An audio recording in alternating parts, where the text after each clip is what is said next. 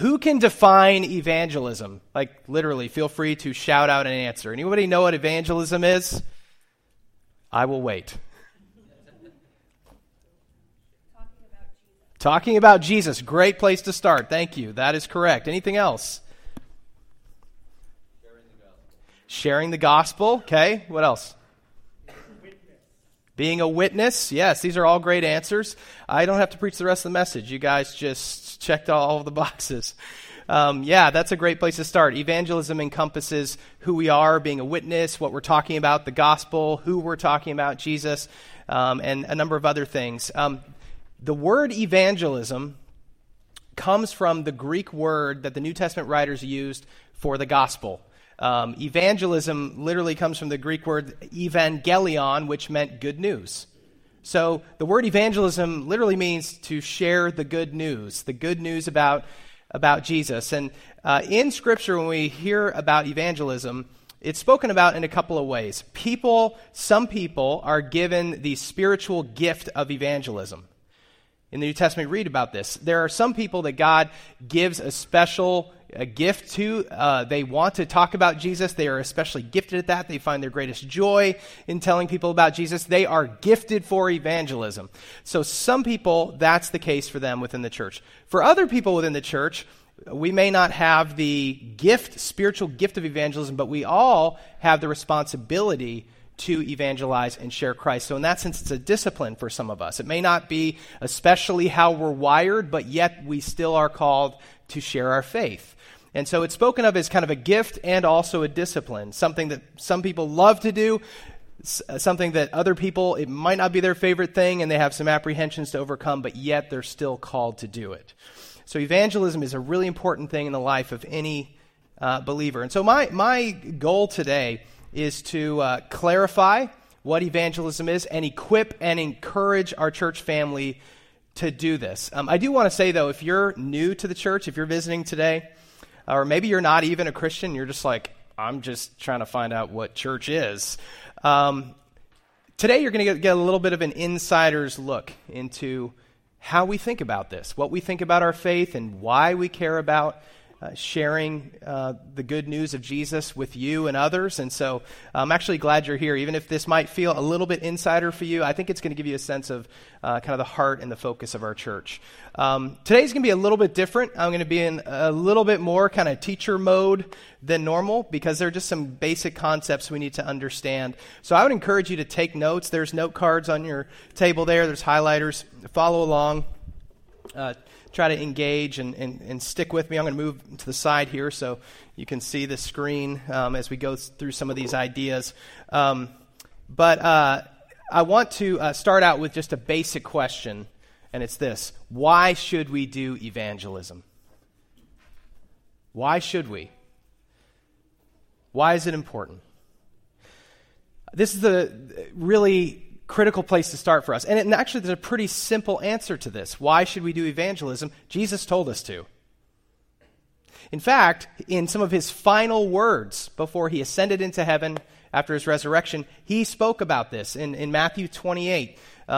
We'll just put it on the screen if you want to follow along with the scripture here. Matthew 28, 18-20. This is the very end of the book. Jesus is speaking to his followers, and he says, "All authority in heaven and on earth has been given to me. Therefore, go and make disciples of all nations, baptizing them in the name of the Father and of the Son and of the Holy Spirit, and teaching them to obey everything I've commanded you. And surely I'm with you always to the very end of the age." So Jesus, in his parting words, made it very clear that we were supposed to tell people about him, tell the good news about who he is and what he's done. This is fundamental to our call, is to go make disciples. Now, make disciples incorporates kind of two things. There's people becoming Christians, placing their faith in Christ, and then also making disciples means growing in our faith after we've placed our faith in Christ. But definitely sharing Jesus with people is part of this. Go make disciples. But I do want to make sure we don't miss the last part there. He says, "Surely I am with you always to the very end of the age." We are not doing this on our own and in our own strength. When Jesus said to share the good news, share the gospel, share our faith, he's not just saying, "Good luck." he's saying, I'm going to be with you. I'm involved in this process, and we're going to learn more in a minute what that looks like. But Jesus gave us a couple of important metaphors for understanding reaching out and sharing the gospel. And so I want to just highlight those for a second. In Matthew 5, Jesus said this. These are sort of famous words from the Sermon on the Mount. He said this, "You are the salt of the earth. But if the salt loses its saltiness, how can it be made salty again? It is no longer good for anything except to be thrown out and trampled underfoot. You are the light of the world. A town built on a hill cannot be hidden, neither do people light a lamp and put it under a bowl. Instead, they put it on its stand, and it gives light to everyone in the house. In the same way, let your light shine before others, that they may see your good deeds and glorify your Father in heaven." So Jesus talks about his followers being salt and light in the world, these two metaphors. I think light is something that we get. That's a pretty straightforward metaphor. We are the light of the world. We don't hide that light. If we have the light of Christ in our life, we're meant to live openly as if that's true and tell people about it, and we let that light shine. He also says we are the salt of the earth. Now, that's a metaphor that might not just sort of be obvious to us what that means, salt of the earth. There's this great video. If you're into watching this kind of stuff, I would encourage you to go look it up. You can find it on YouTube. Tim Keller is a famous author, theologian, pastor, and he was invited to address British Parliament not that long ago, several months ago. And the subject was, what does Christianity have to offer the Western world in the 21st century? And it's this amazing talk. It's like 20 minutes. But in that talk, and speaking to British Parliament, and Tim Keller's from New York City, by the way. He talks about being salt, and he speaks about this passage, and he points out in that video that when Jesus says you're the salt of the earth, earth doesn't mean ground. It's world. You're the salt of the world, the people, the globe. And as salt is sort of dispersed in meat, this is the metaphor, Christians are meant to be dispersed throughout the world. And salt does a couple things. It's savory, meaning it brings out the flavor, it brings out the best in the world. That's what we're meant to be as Jesus' followers. Salt is also a preservative, meaning that Christians, as followers of Christ, we are meant to prevent the world's worst tendencies, preserve, give life, give hope. And salt, by the way, Keller makes the point in this talk, salt only works if it's salt, and this is, of course, what Jesus said in the passage. If it works as salt because it's not the meat. It's different. And so Jesus is helping us to understand, why should we do evangelism? Because, number one, he tells us to. This is part of our call. And we are called to be salt and light in the world. We are meant to live as people bringing hope to a lost and broken world. That's what we're meant to do. That's how we're meant to live. So I want to just ask you, those of you who are Christians, just kind of a diagnostic question. When is the last time, can you think of the last time that you shared your faith openly, spoke about Jesus openly with someone in your life? I don't say this to make you feel bad if you haven't anytime recently. There are many seasons in my life where I haven't really prioritized that. I'll admit that. But I ask you that just to give you a moment to think about this, to think about, am I really following Jesus' call on this? Am I really prioritizing this? Is this even on my radar to be trying to look for opportunities to share the gospel? Because it should be on all of our radar. This is what Jesus said, go make disciples. So that's why we should evangelize. Let's talk now, the second kind of key point here is, how should we evangelize? How do we do this? The answer to this speaks to our heart, our motives, and our tone. So Galatians 2:20, it's one of my favorite verses in the New Testament. This is the Apostle Paul talking about his life and what his life is about. And he said this. He says, "I've been crucified with Christ, and I no longer live, but Christ lives in me. The life I now live in the body, I live by faith in the Son of God who loved me and gave himself for me." Paul was saying the shape of his life, the whole view of his life was based on what Jesus did for him, who Christ is. It shaped his worldview and his view of his life. And we similarly Our worldview, if we are in Christ, should be rooted in what Christ did for us. That's the starting point of this. Our worldview, is the way we look at the world, where our source of truth comes from, our source of purpose comes from.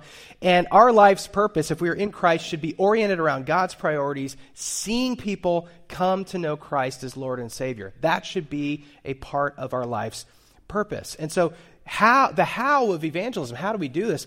It really starts there. It starts in our hearts. Do we really view our lives as an outflow of what Christ has done for us? We share Christ, we evangelize because we've been transformed by him, and we want to see others experience that joy in life. So it starts from there, our life being oriented around Jesus. This next verse we're going to look at goes to tone. This is from 1 Peter 3. This is Jesus' kind of lead disciple, Peter, speaking about this subject. He says, "Always be prepared to give an answer to everyone who asks you to give the reason for the hope that you have, but do this with gentleness and respect." Always be prepared, he says, to give reasons for your faith. So you should have a sense of why you believe what you do. You don't have to be a theologian. You don't have to have an encyclopedic knowledge of the Bible, but you need to be able to articulate the reasons why you believe what you do. But when you do that, it should be done with gentleness and respect. Tone matters. Tone matters. This is not news to you. We live in this age of outrage, fueled by social media, that's mainly focused on winning arguments and, just sort of, being right all the time. We are not meant to have that attitude and to strike that tone. In fact, we are meant to exemplify a calm, warm conviction, a kind steadiness. That's what Peter's getting at. And so kind of the lessons here are, if you're not speaking about Jesus to others, we should start. And if you are, but you're not being gentle and respectful, ask God's help in beginning to speak in that way about changing your tone. I want to share two more verses here that have really been a guide for me. These are two of my favorite verses in the New Testament about this topic of how we engage with people who don't think the same way that we do, don't believe the same thing that we do. This is the Apostle Paul in Colossians 4. He says this, "Be wise in the way you act toward outsiders." In other words, people who don't believe in Christ. "Be wise in the way you act toward outsiders. Make the most of every opportunity. Let your conversation be always full of grace, seasoned with salt," there's that metaphor again, "so that you may know how to answer everyone." Be wise, he says. Think it through how you might talk about your faith. Make the most of every opportunity. You should be looking for opportunities to talk about Jesus.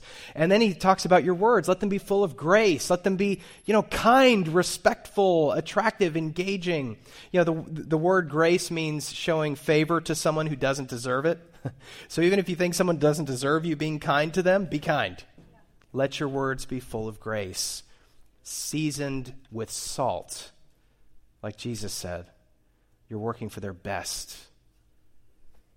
This should be our posture of sharing our faith. Not condemning, not arguing, just to prove people wrong. We're not trying to win like a victory for ourselves. That's not what this is about. Let me just do a quick experiment here.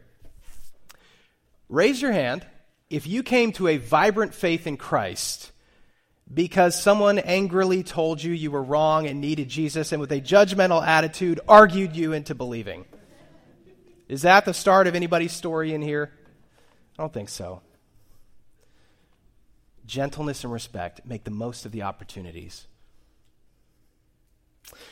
The third kind of key point here, obstacles. Obstacles to evangelism. So we've talked about what evangelism is, how we should do it, our tone, our heart, our motives. What are the obstacles? Why don't we do this? I think it really comes down to fear. But that fear takes two forms primarily. The first is this, not knowing what to say. I know this is true for me. It's sort of like, oh my gosh, what if I get asked a question I don't know the answer to? What if I don't have this perfect biblical theological case that I can make that's just, would just be obvious that someone would respond to. We just think we have to sort of just be an expert. And so we put this pressure on ourselves. And I think also the enemy, Satan, wants us to feel like people coming to Christ is mainly about us getting it right and having the right script, which it's so not. And so we end up sort of with this paralysis of like, I don't know how to do it. You know, who am I? So I just won't. Not knowing what to say. It is not about that. The other fear, I think, is this, fear of seeming judgmental or intrusive. In our modern relativistic society, it is seeming stranger and stranger to say, I believe this thing that is true, and it's true for everyone, and you should believe it too. You know, even if you say that in the most gentle, kind, respectful way, just that kind of claim is harder and harder to feel like it's not intruding or being judgmental. It's almost like it's inherently judgmental. That's how it feels, at least in this moment. But one of the things we have to realize about this, about fear of seeming like we're intruding or being judgmental, somebody said this to me years ago. I wish I could remember who it was, but I've just found it to be true. And it's especially true now with the way the internet is. Everybody is preaching their gospel. People have no qualms of telling us what they think is the most important thing in life, what they think everybody should value, what they think gives a source of hope, all those kinds of things. At least this is true for me. I feel like I'm constantly bombarded with those kinds of messages. So we live in a world where people are free to speak their gospel. Of course, we know there is really only one gospel, but these other messages of what life should be about are constantly bombarding us. Why should we not also feel free to share what we believe is the truth and share our gospel, which is the gospel? And again, when you say that, when you say everyone's preaching their gospel without hindrance, we should feel free to speak ours too, you have to go back and footnote once again the tone conversation. It can't be, well, everyone's just sort of, you know, throwing their stuff out there and you're going to hear my piece of mind too. You know, that's not how this goes. Again, gentleness, respect, be wise. But we should feel free to share what we believe is true and what has changed our life. And it is not about us having all the answers and getting it all right and, you know, being some perfect evangelist or something like that. You have to remember, God is laying the groundwork for all this stuff. God is working to grow his kingdom. There's a scholar of evangelism named Jerry Root who says, he's got this quote that is just, I think, just hits it right on target. He says, "We do not take Jesus to anyone. He is already present at some level in everyone's life. We do not go to bring Jesus to anyone. Instead, we go to make explicit what he's already doing implicitly." And you know what that tells you? It means that if God opens an opportunity for you to share your faith, to talk about Jesus with someone, you can rest assured he has been preparing that person in their heart to hear what you have to say. You are not starting from scratch. It is not about you having the perfect script and getting it all right. So I think that's a key to evangelism and these obstacles, is realizing it's not all on you. The pressure is not on you to like save somebody. God is already at work. He is the one who transforms lives. We have to trust him and just make ourselves available. I think that's a key. So two kind of final points in talking about evangelism. There's kind of two types of evangelism. The first is personal evangelism. So I want to talk for a few moments about personal evangelism. This is you directly sharing your faith with someone else, talking about Jesus to somebody directly. It could be someone who lives here in this community, a neighbor. It could be someone who lives on the other side of the world and you're Skyping with them or whatever. It's just somebody you know, or maybe you don't even know them, but you find yourself having an opportunity to speak one-on-one about your faith. So personal evangelism. I want to give you 3 tips to think about to make yourself available for sharing your faith on a personal level. The first is this: pray and ask God to open doors for you. Ask God to do this. You know, that's part of understanding, again, it's not just about you. It's not just about you being ultra competent about talking about Jesus. It's about saying, Lord, I know you are working in people's lives, and I know that you have ordained for my life to intersect with their lives in certain ways. I want to be available to speak about you. Would you open those doors? So again, it starts with our heart that we are willing and want to participate in what Jesus is doing. And I think as we pray, we can kind of simultaneously have a sense of urgency, like there are people who don't know Jesus, and I believe Jesus is the way and the truth and the life, and therefore I want to help people hear the gospel. I want to see people come into a saving relationship with Jesus. That should give us a sense of urgency. At the same time, we can trust God for the timing, and we don't have to take that burden. Oh my gosh, if I don't maximize every opportunity, did I just blow it? Is it all on me? No.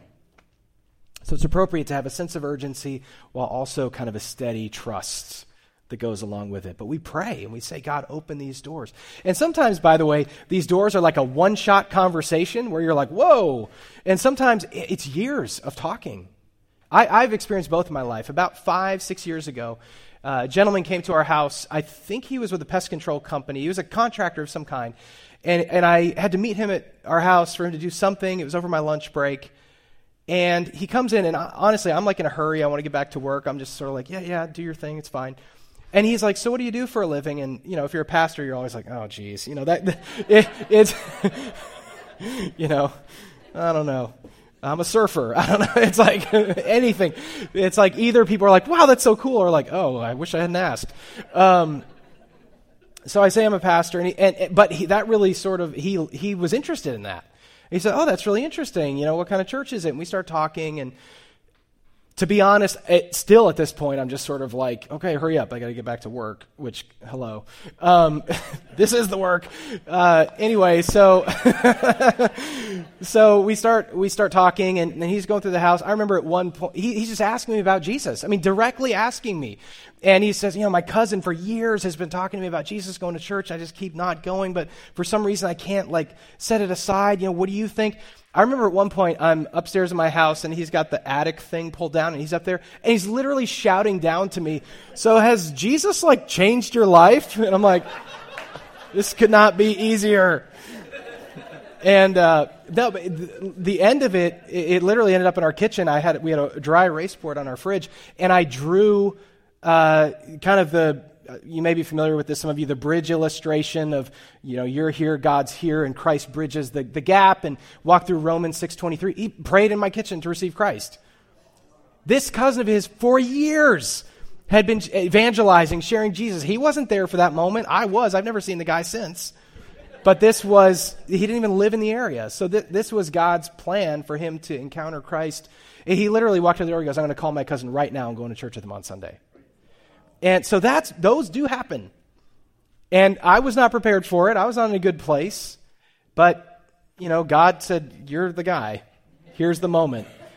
Another example of the other type is we lived for 3 years in Denver while I was in grad school.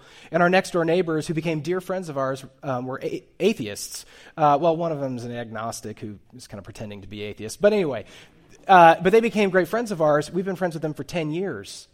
And we've been having conversation after conversation after conversation for years about God. They know what I do for a living.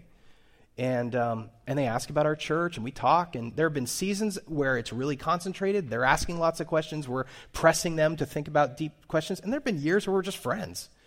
But they're seeing the life of a Christian in us in some way that they might not normally. And God's using that. There may come a day where they place their faith in Christ because we lead them, or someone else, and they're like, yeah, we had these friends for years who've been telling us this, and we don't get to see it. These things happen, but you have to trust that God is working, and he's going to use you in the way that he wants to in his timing. But you got to pray for these opportunities. Say, God, I want to be there for those opportunities. So that's the first thing. The second thing is this. Write your story. Write your story.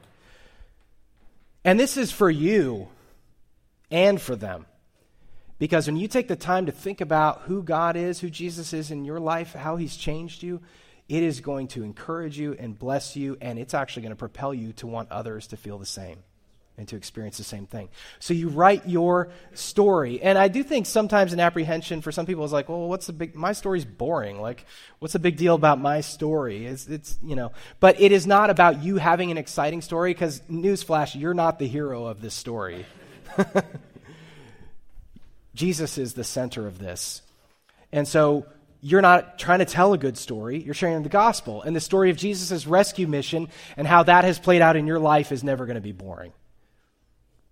And so you be prepared to share your story when God opens the door.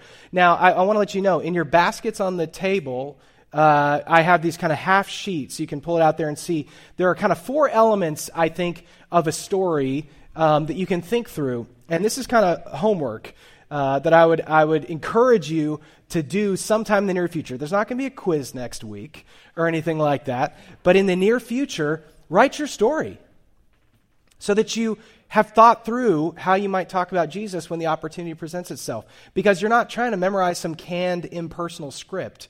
You're talking about Jesus who loves you and how he's changed your life. So here are the kind of the elements of the story. Up here on the screen is the same thing that's on that sheet, so you don't need to write this down. But the elements are kind of how you came to know Christ. How would you articulate that? For me, it's a story of God's grace that I was born into a family with parents who love Jesus. And that's not particularly exciting. You go back a couple generations, there's some more interesting stories, but isn't it a testament to God's grace that I got to be born into a family with parents who love Jesus, and I got to learn from a young age about what was true and discover over and over how true that was in the course of my life. So that's kind of what I would say on that answer. Then the second piece is a gospel passage. So you want to have something in Scripture you can point to that tells people who Jesus is, that he gave his life for their sins and that he loves them and they're worth dying for, and all these amazing truths about the mission of Christ, the rescue mission. So I gave some examples on the sheet. I think you can see a little better than up here. I always like Romans 6:23. It talks about the wages of sin is death, but the free gift of God is eternal life in Christ Jesus. It kind of paints a picture of here's sort of life without God, here's life with God because of Christ. So you just, that's the verse I went to with the guy who was in my kitchen, because I'm not trying to make this up. I want to point to how God articulated this truth. And so, you just have a passage that's the gospel kind of ready to go. Then I think the third piece is how knowing God has changed your life. If you came to Christ, let's say at 18, what was your life like before 18? And what has it looked like since? How have you seen God working in your life? If, like me, you became a believer at a really young age and it's kind of hard to remember what that was like, so you're like, I don't know, you could turn that question around a little bit and say, what do you think your life would be like if God wasn't in it? If Christ wasn't in your life, can you imagine what your life would be like? So you want to think through that a little bit. And then finally, I think another great thing is just to have a passage of Scripture at hand that is just especially meaningful to you, that just you have found strength from. Because, again, you're telling your story. You want to be real. You want to tell the truth of who Jesus is, but you also want to tell your real story. For me, Psalm 23 is one I always go back to. It's a famous passage about the Lord is my shepherd, which means I'm the sheep, he's the shepherd. He leads me in these green pastures and guides me to still waters. And even though I go through dark valleys, I don't need to fear because he's in the dark valley with me. It doesn't mean there aren't dark valleys. It means he's in the valley. And that is such a beautiful lens about who God is. That's a passage I always go back to for myself. And so if I were talking to someone about my faith, I would probably find my way eventually to Psalm 23. So this is how you do it. This is how you pray for these opportunities to share your faith. And then when the door opens, you talk about your story. You talk about these kinds of things. And when you get to the end of the story, you can offer to pray for the person you're talking to. You can invite them to church. You can say, hey, can we meet once a month for coffee? Whatever it makes sense to continue the conversation, you can. I do want to say, if you're in this room and you're not a believer, you've not placed your faith in Christ, I would just encourage you to think about, if you were writing your story, what would you put on that page? What would you say has given you a sense of hope and truth and joy that can weather the storms of life? Where does all that come from for you? And if you don't have an answer, we should talk. Come find me. I'd love to talk to you about that. So that's kind of personal evangelism. I would encourage you, again, to write your story. Think through that. Have it available and pray that God opens those doors. The third piece of advice on sharing your faith personally is think questions, not answers. I think that's part of the fear again. Oh my gosh, I don't have all the answers. What if they ask me something I don't know? Think questions, not answers. Your goal is to talk honestly with people about their life. And you want to discover their deepest questions and struggles, which can take time. That's what you want to discover. And discovering that takes asking questions. We know that Christ ultimately is the answer. Christ meets our deepest needs. But think about questions. And I want to give you a couple examples of questions that I think are great, I've used. The first one, Mary Jo Sharp. She's a professor of evangelism right here at HBU, a well-known author. And she suggests just asking people, why do you believe that? Because you'll get into spiritual conversations and they'll say, well, I think this about God and I think, this or that. And you can just ask, why do you believe that? Not in why do you believe that? Again, tone, but just take a genuine interest. How did you arrive at this conclusion that this is true? I sat next to a lady on a plane to India a couple years ago, and I told her what I did for a living. Again, it opens the door to interesting conversations. And, Jesus is awesome. I love Jesus, and then she starts saying all this strange stuff about, my Christ self is this and this, but my Buddha self. And I'm like, we're not speaking the same language. And so she basically described, she essentially had this view that sort of all the religions are true and, they're all, Jesus is a good guy. And so I just kind of listened and I asked her that. I said, why do you believe that? What led you to believe that this sort of mix is true and sort of worth basing your life on? And we talked for 3 hours. And so just asking, why? Why do you believe that? It's a good place to start. I want to give you another question. This is probably my favorite. So N.T. Wright, some of you may know his name. He's a world-famous scholar of the New Testament. He's a theologian. He was a bishop in the Church of England. And earlier in his career, he was the chaplain at Oxford. So when these students would come to Oxford, one of the things they had to do, these first-year undergraduates, is go meet with the chaplain, which was N.T. Wright. And he would just get to know them and be, I'm here for you, that kind of thing. And he describes how these freshmen would come in and they would kind of, with a little bit of embarrassment, be like, hey, it's nice to meet you and all, but I don't actually believe in God, so you're probably not going to be seeing me very much. And he just had these conversations all the time. And so he developed this kind of stock answer to that. And they would say, I don't believe in God. And he would go, oh, that's interesting. And then he would ask this question, which God is it that you don't believe in? Because he knew that they had a picture of God in their mind that they were rejecting.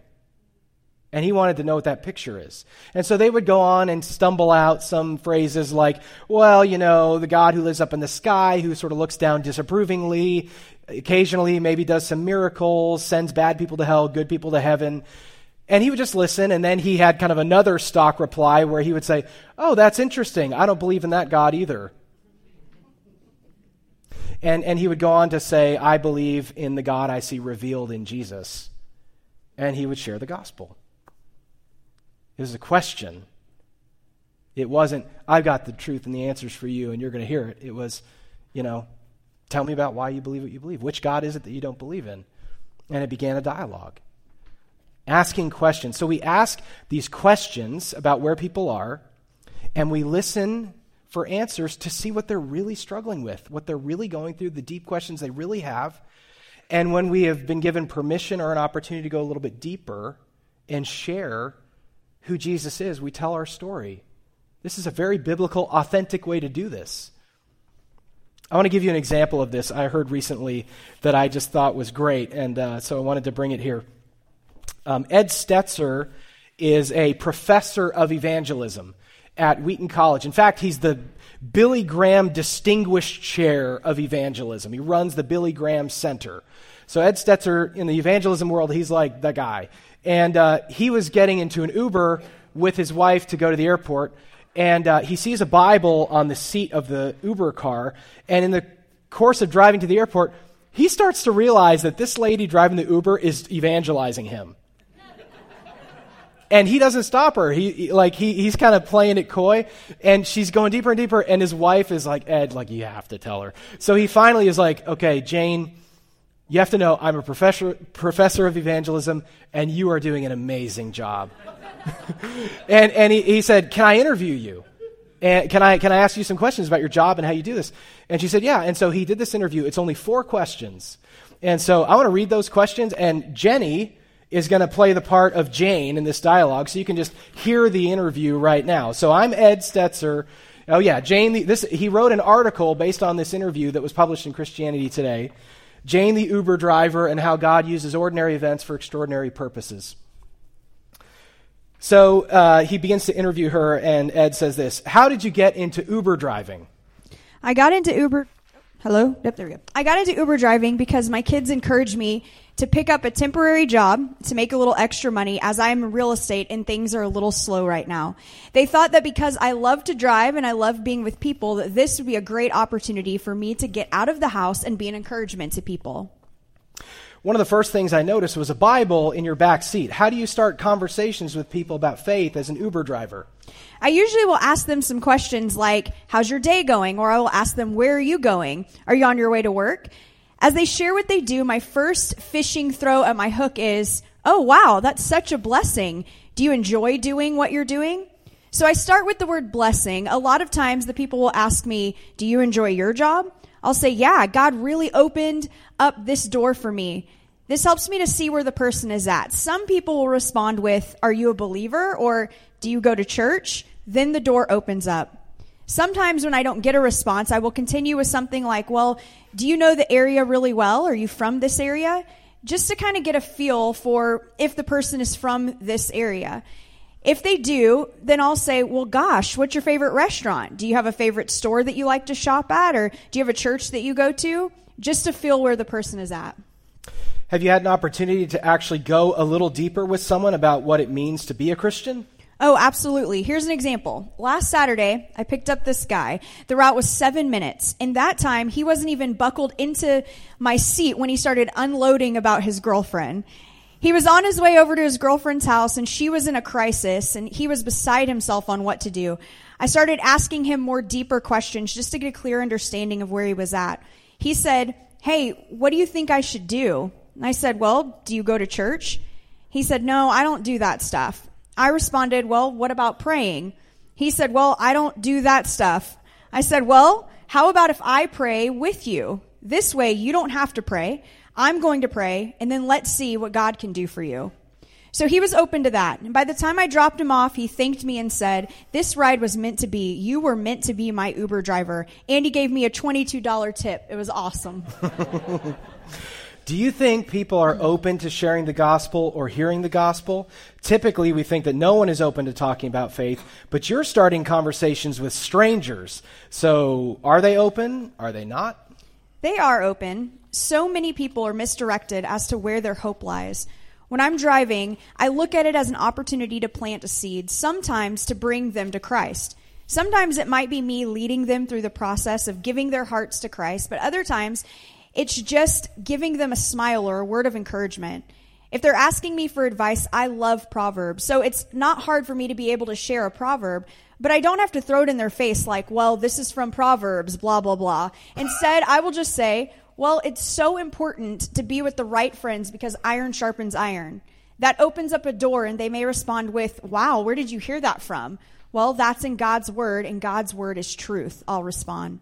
Sometimes we are given the opportunity to share the gospel. Sometimes we plant seeds. Every day I ask the Lord before I leave to show me how he wants me to share his love and light today.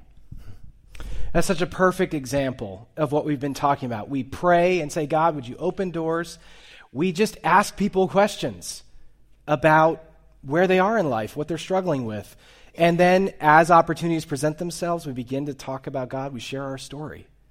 That's how it can look, how it should look to share our faith. So that's personal evangelism. Final point here is church evangelism. This is something we see in Scripture as well. This works in concert with personal evangelism because we are the body of Christ. So this church evangelism would be our church family deliberately as a group reaching out to share Christ with the community around us. That can be sort of passively in the sense of just kind of inviting people to come to church, which is great. We should all keep doing that.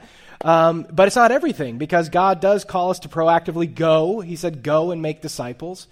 And so we are called to do that. And so there's an active side of church evangelism, our church going out into the community, building relationships, talking about Jesus, inviting people to be a part of our church family. So the reason I bring this up here at the end is the pastors here at our church and some of the leadership, we've been having conversations about, you know, what might God want to do in our church in the coming year.